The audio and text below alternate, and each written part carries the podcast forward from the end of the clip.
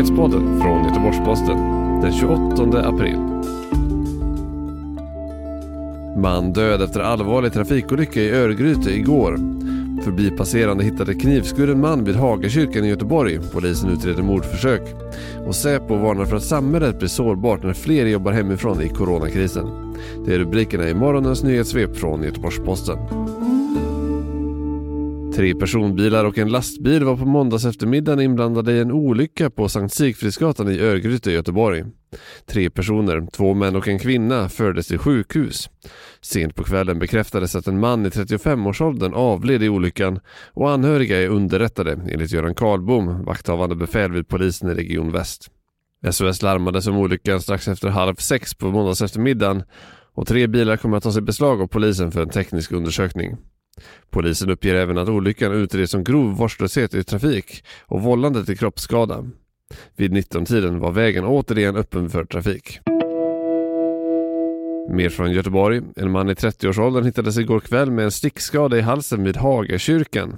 Mannen fördes till sjukhus och händelsen utreds som mordförsök.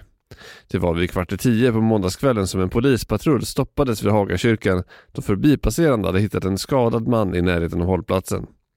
Enligt polisen ska mannen ha varit vaken när han fördes till sjukhus men ingen misstänkt har gripits. Säkerhetspolisen varnar nu för att coronakrisen gör samhället mer sårbart. Att många nu jobbar på distans är ett av flera skäl att känna oro för säkerhetsläget enligt Säpo. Ett exempel är att mer information än vanligt nu överförs via internet eller telefon, något som kan utnyttjas av utländska intressen. Linda Eskar, som är enhetschef på Säpos säkerhetsskydd, säger till TT att det är viktigt att tänka på om man hanterar känslig information och hur den i så fall lagras. Prata inte om den på öppna videokonferenser, öppen mail eller över telefon utan att använda kryptering är några av hennes råd. Tidigare har Myndigheten för samhällsskydd och beredskap varnat för att det är direkt olämpligt att använda vissa videotjänster, som till exempel Zoom, när man hanterar känslig information på grund av bristande kryptering.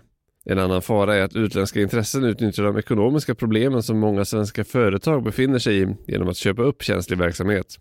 Moderaterna har i riksdagen nyligen drivit på för ny lagstiftning som ska stoppa utländska uppköp av svenska företag som kan hota säkerheten. Något som Socialdemokraterna har ställt sig positiva till.